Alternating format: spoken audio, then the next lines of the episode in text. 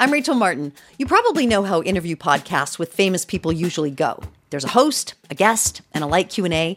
But on Wildcard, we have ripped up the typical script. It's a new podcast from NPR where I invite actors, artists, and comedians to play a game using a special deck of cards to talk about some of life's biggest questions. Listen to Wildcard wherever you get your podcasts, only from NPR.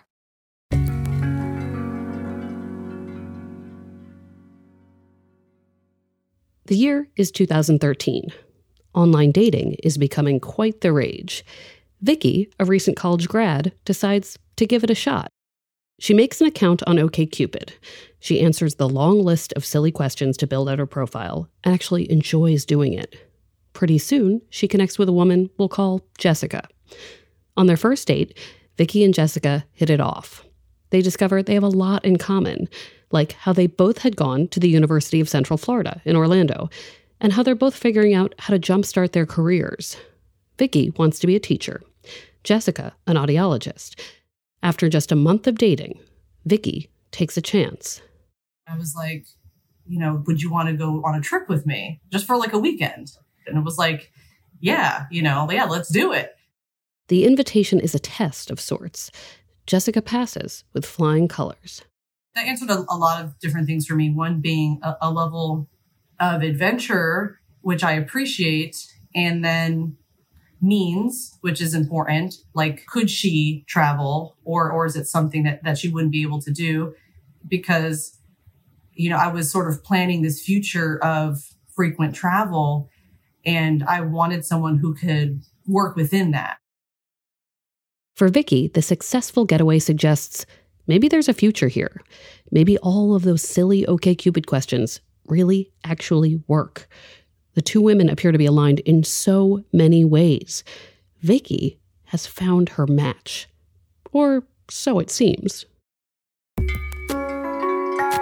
From the Boston Globe and PRX, this is Love Letters. I'm Meredith Goldstein.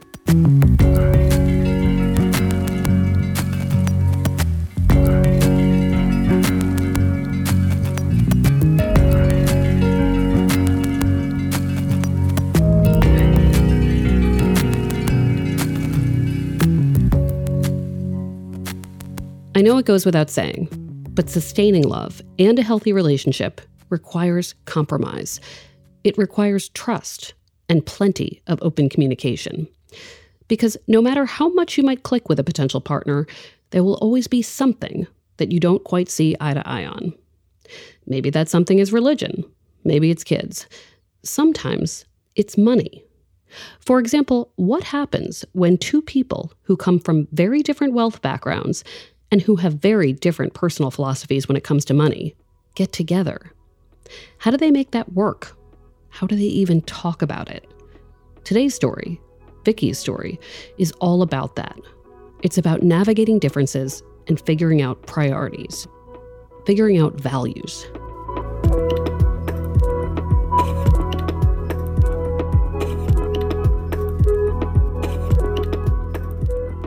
Vicki's story begins with a childhood in South Florida, Broward County, just north of Miami. Vicki's parents are both immigrants. Her dad is from Uruguay. Her mom, who she lives with, is from the Dominican Republic.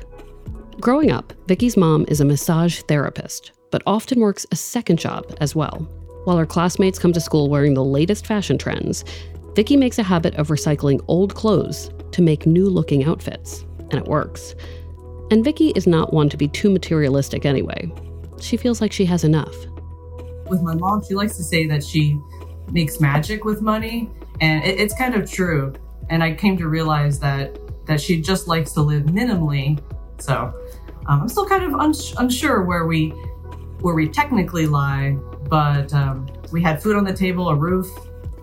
Uh, you know, I eventually got a PlayStation, so I, I was pretty good growing up.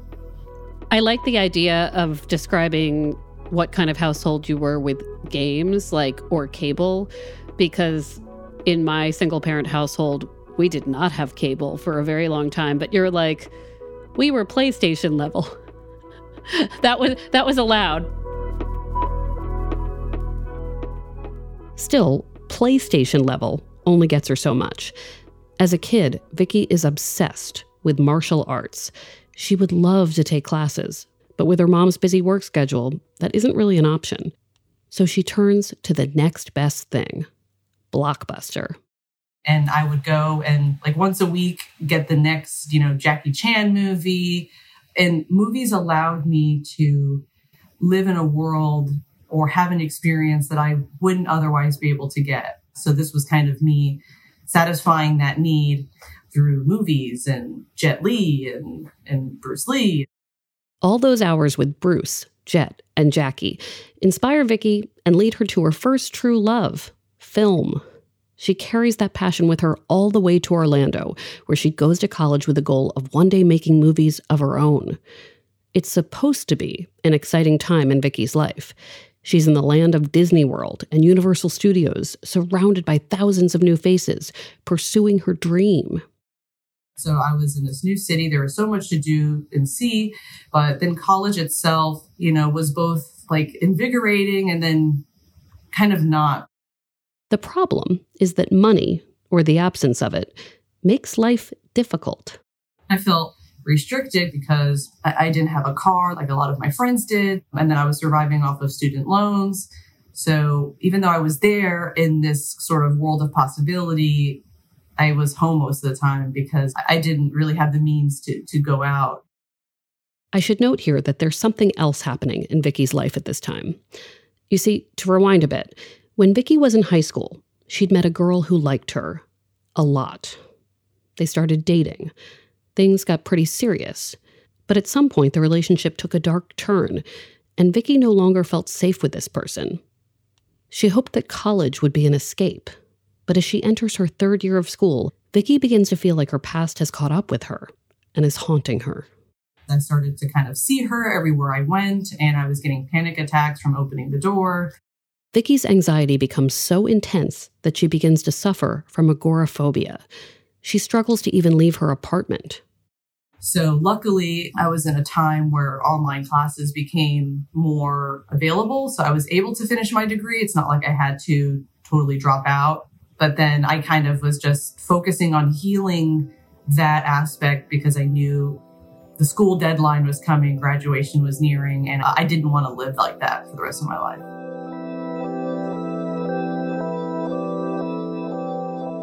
Vicki never really gets the super fun college experience that many of her peers do. But while college is no social paradise, it does provide an opportunity for self discovery. After her anxiety surfaces, she switches her major from film to sociology. What starts as a personal curiosity soon grows into an academic fascination. It was kind of a way to, to help me understand first some of the choices that I make and, and, and why I ended up in the situation that I that I ended up. Then as I was taking those classes, then I became really mesmerized by just the choices we all make and why we make them. This new fascination helps Vicki find a sense of purpose and a new potential career. And then I went further down that rabbit hole and I just became significantly more empathetic and wanted to kind of just meet more people and encourage them to do the things that they've always wanted to do. And, you know, I had a hard time doing that for myself. So I wanted to do that for other people.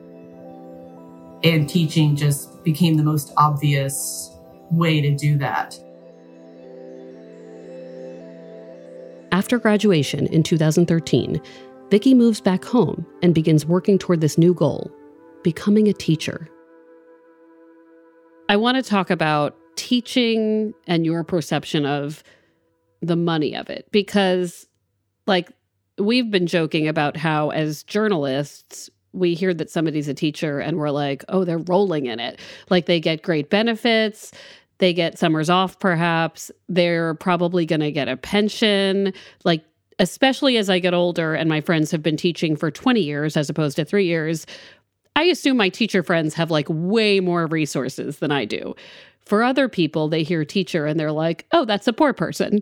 So, what did you think about teaching and like what it represented for the type of wealth life you would be living? Yeah. So at this point, I'm getting a new perspective in regards to money and like, were we actually poor growing up? Was my mom just a minimalist? And I was realizing how you don't need as much as you think. Um, it just, you, you kind of need to know what it is you need and then figure out how much you need to make in order to satisfy those needs. I've never really been good at putting money at the forefront. So I was just like, I have a career, you know, I, I have a title and and that's sort of what mattered most to me.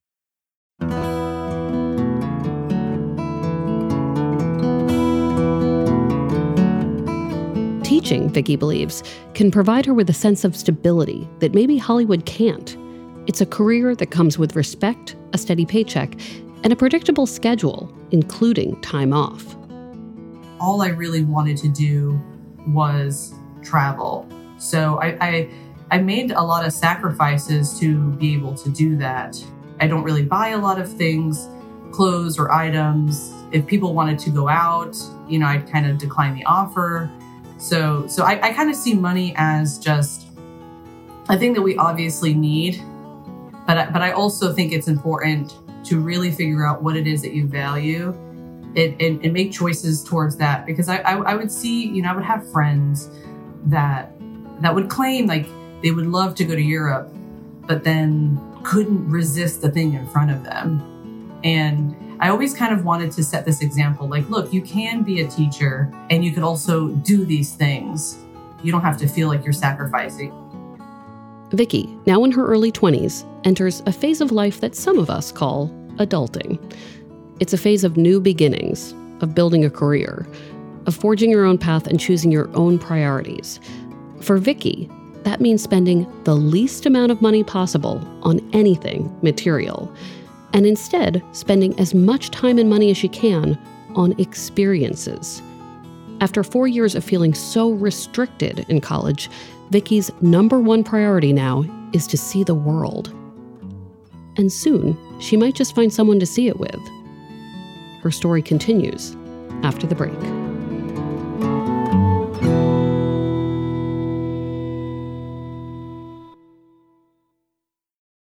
Okay, we're back.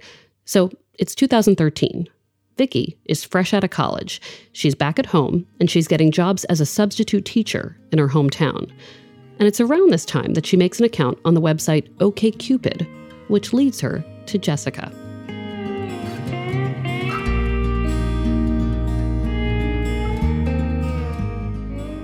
If you remember from the beginning, Vicki and Jessica hit it off. They talk about how they'd both gone to the University of Central Florida they realize they live close to one another.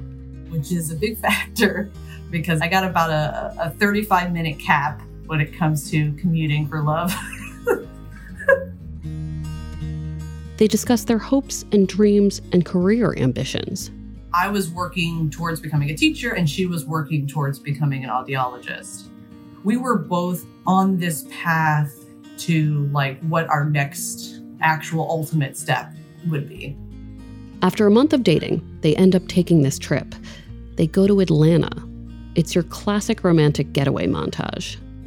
A day in the city doing all of the touristy, you know, Coca Cola factory, the aquarium, things like that. And then we spent a day up in the mountains at, one of the national parks where we stayed in a cabin and and and we, you know, enjoyed each other's company. So the trip is a major success.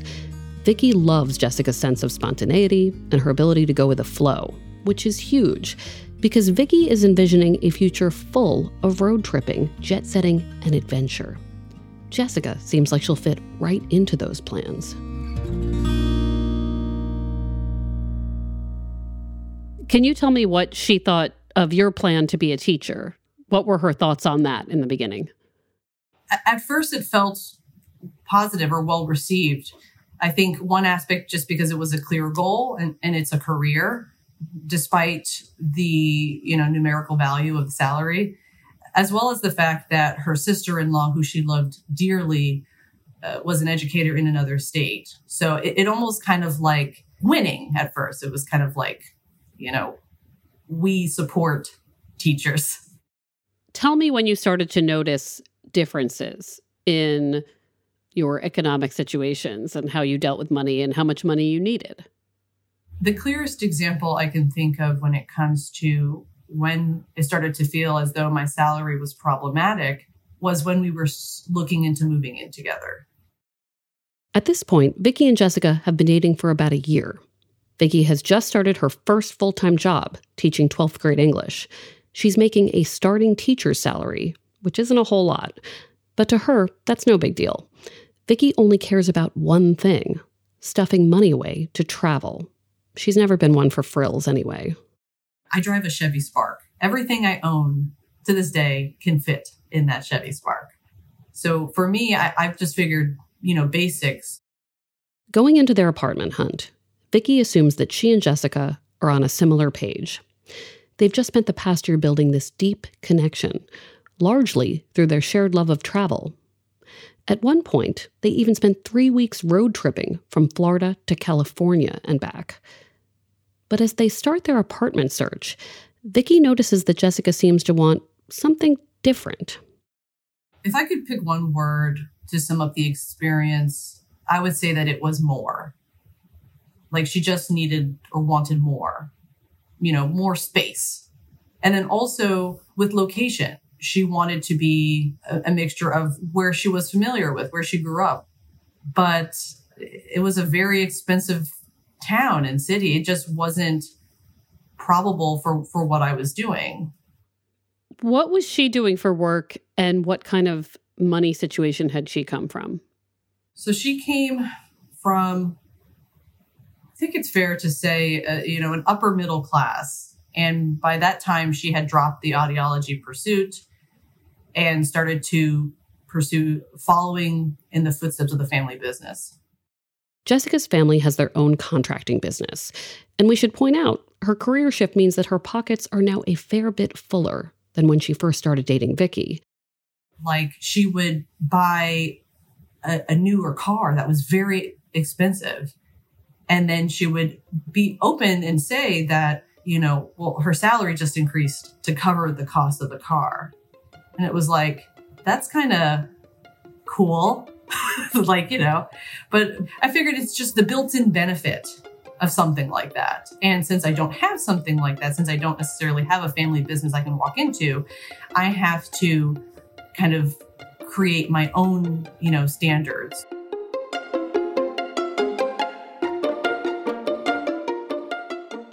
Now, before we move on, I want to make something clear. First, it's okay to want nice things. It's okay to want a nice car. It's okay to want a comfortable and spacious place to live in a great location, like Jessica does. It's also okay to want something a little bit more simple and affordable, to prefer spending money on doing things instead of owning things, like Vicki. And it's possible for two partners to want different things and still make it work. I've been writing and thinking about love for many years, I've definitely seen healthy relationships between people who come from different backgrounds and who have different wants and needs. But to make it work, you have to talk. You have to be clear with each other about what your priorities are, what your constraints are, and what you're willing to give on. Those conversations are hard.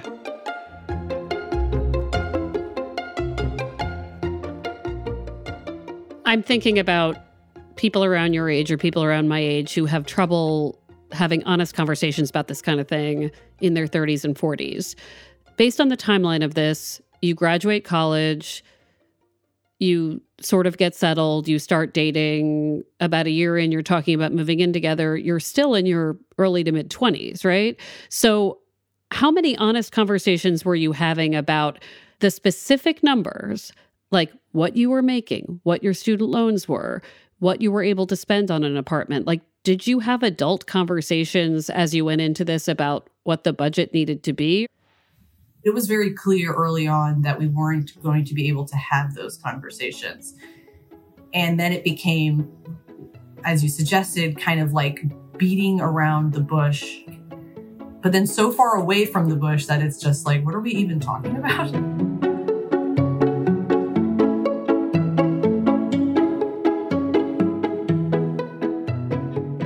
Of the conversations that we had that solidified that we wouldn't really have conversations about money was when we were looking for a place and it was clearly outside of our means.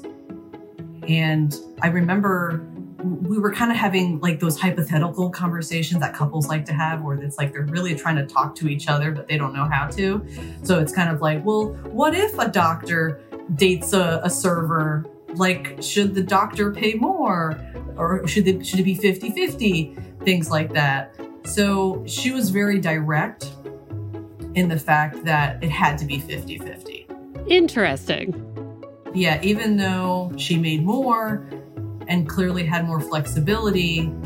What was more important was paying half.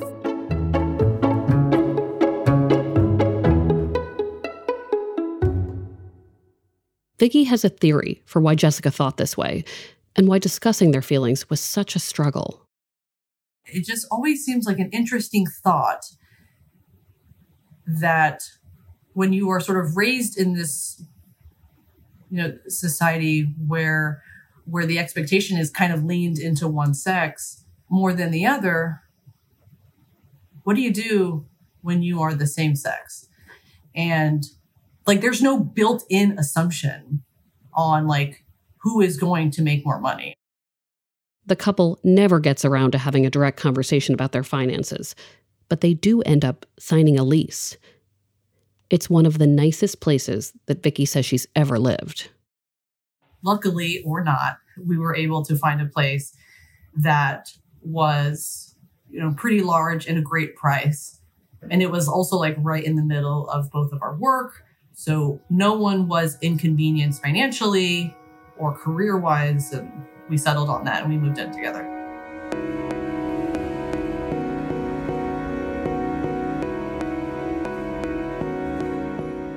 She and Jessica spend their evenings having dinner together, watching Netflix and playing Mario Kart. They attend Shabbat dinner at Jessica's parents' house every Friday. On weekends, they go to Vicki's dad's house to grill or hang by the pool. Vicki gets infused into Jessica's friend group, which she appreciates. And most importantly, the two spend a lot of time together just exploring and trying new things. In 2015, after the Supreme Court recognizes same sex marriage as a fundamental right nationwide, Vicki even considers proposing to Jessica. But does the beautiful apartment magically fix everything? It was not the solution to all of our problems. Things kind of started to take a turn after that. Vicki's anxiety eventually starts to pick back up. It takes a toll physically and mentally. I was having a lot of digestion and gut related issues, that it was starting to impede on my work and, and also in the relationship because I was just feeling so unwell where it was like, I, I don't even want a hug. At first, Vicki chalks these feelings up to her new job. Being a teacher is stressful, a young teacher especially so. But then something weird happens. Jessica takes a trip out of town, and Vicki stays home. And while Jessica's away, Vicki notices that her symptoms disappear. It was like instant relief. And even now, just thinking back, it feels hard to comprehend, but it was, I think, just our inability to communicate at all, whether it was just money or, or other needs. It was when I start to feel like I am in a space where I cannot say what it is that, that I'm thinking but more often when I can see that the other person like wants to say something and can't, and it's just we're both just like locked in these prison cells, it was eating me up. And then more often it was just like I felt as though I was constantly reminded of what I couldn't provide.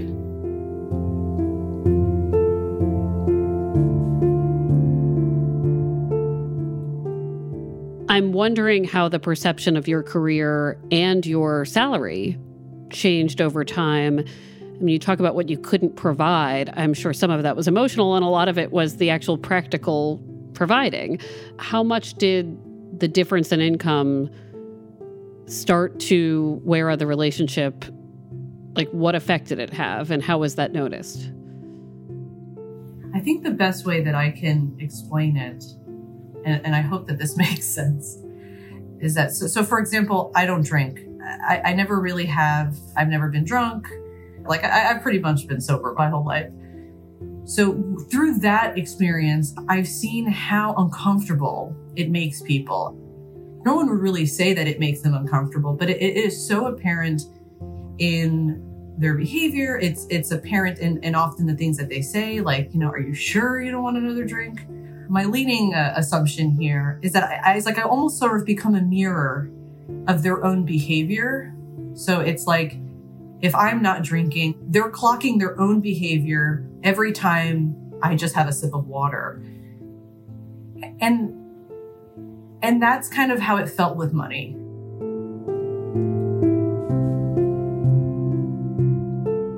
I think that like every time I didn't want to spend money, again, it was like a reflection of how much she did.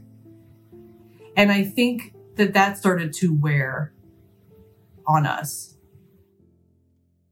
You're basically saying that in the absence of you spending or doing, this other person was feeling a judgment. And the implication, I think, is that there wasn't a judgment, that you were like, if you want to go shopping for a day, like go do your thing. My not doing it is not an indictment of you doing it.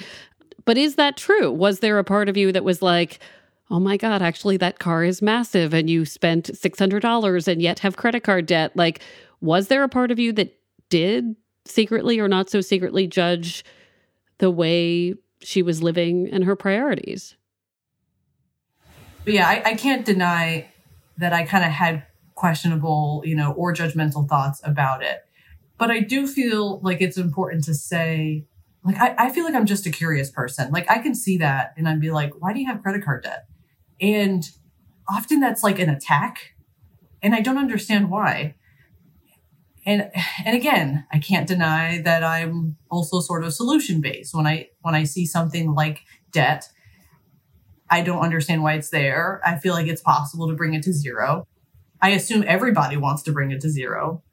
So let's talk about it and find ways to bring it to zero. But no one really wants to have those conversations. As you might have guessed, Vicki and Jessica never quite figure out how to reconcile their financial differences. I was just clear on what my priorities were. It's kind of like, let's sacrifice a little bit more now so that we can travel the world you know, like I, I thought that that was like, I was selling the greatest package. but then I guess the everyday sort of got in the way. I, I think she just, she wanted both. She wanted the world in the summers and the world, you know, Monday through Friday.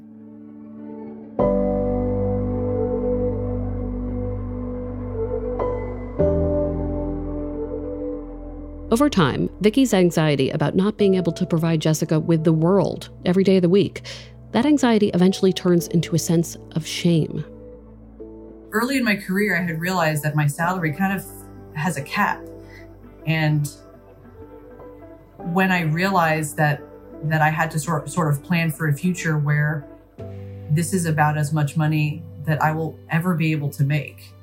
That it would be a bad decision to dream of a bigger place, to dream of a house, because I would only just be hurting myself emotionally because it would be something I would never be able to attain.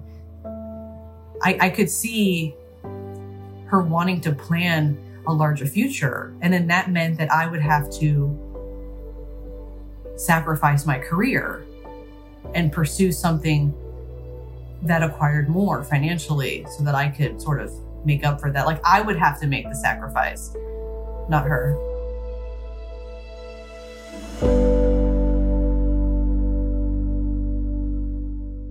After three years together, Vicki and Jessica break up, and it's messy. It happens when they're out of town.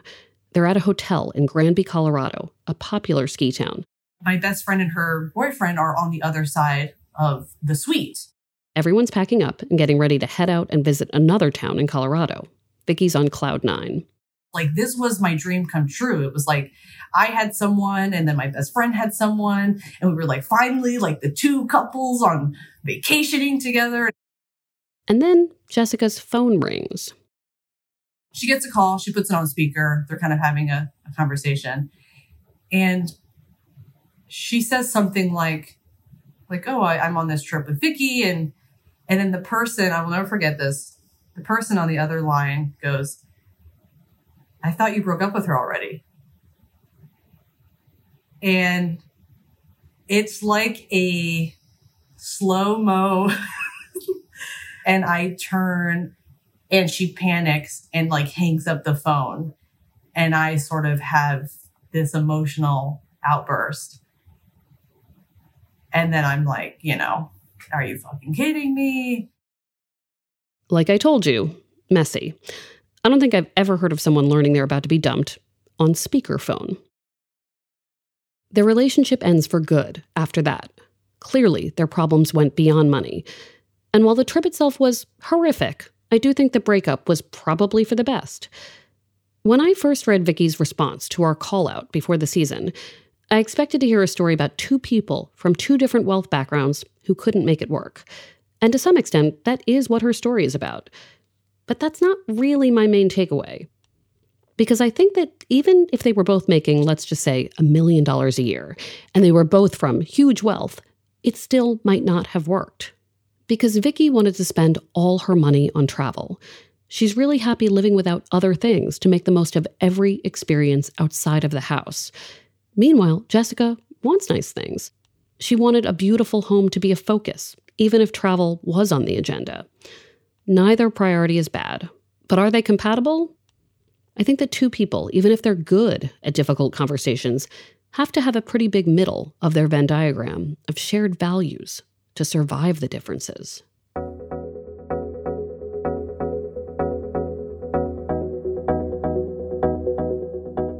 Vicki's no longer in Florida. A few years ago, one of her students pushed her to practice what she preaches and follow her own dreams. She ended up quitting her job and joining a master's program to study filmmaking. She's living in LA now and working as a visual effects production assistant. She just wrapped on the TV show The Winchesters, a prequel to Supernatural. Vicki's dated a few times since Jessica, although she's still currently single, but no more dating apps. She'd rather meet someone in person. She still lives simply. She still saves to travel. Sometimes she worries about what a potential love interest might think about the fact that she's in her 30s and now making an hourly wage. The scars from her previous relationship haven't faded. Not that I think that people need to date their twins, but I, I think money is, is that aspect where it's just like, I just kind of want to be on a on a similar page. In the years since her breakup with Jessica, Vicki has tried to focus more on prioritizing herself and to remember how far she's come. Like in the corner of my eye, there's a window, and outside that window is Los Angeles. And that was always a dream of mine. And I'm also working in a television show, which was also a dream of mine. So it's kind of like anytime I feel doubt, I can literally look outside the window and know that it was all worth it. Thank you so much, Vicki. Thank you, Meredith.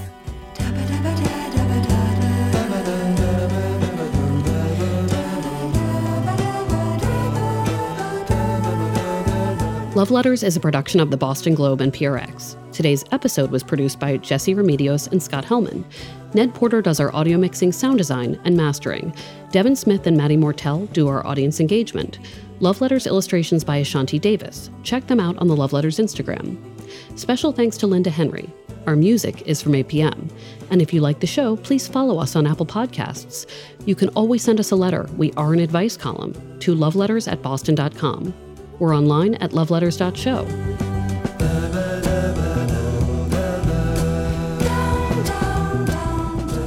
This is more of a ridiculous question, but you have a 35 minute limit for commute for love. How is that going to work in LA?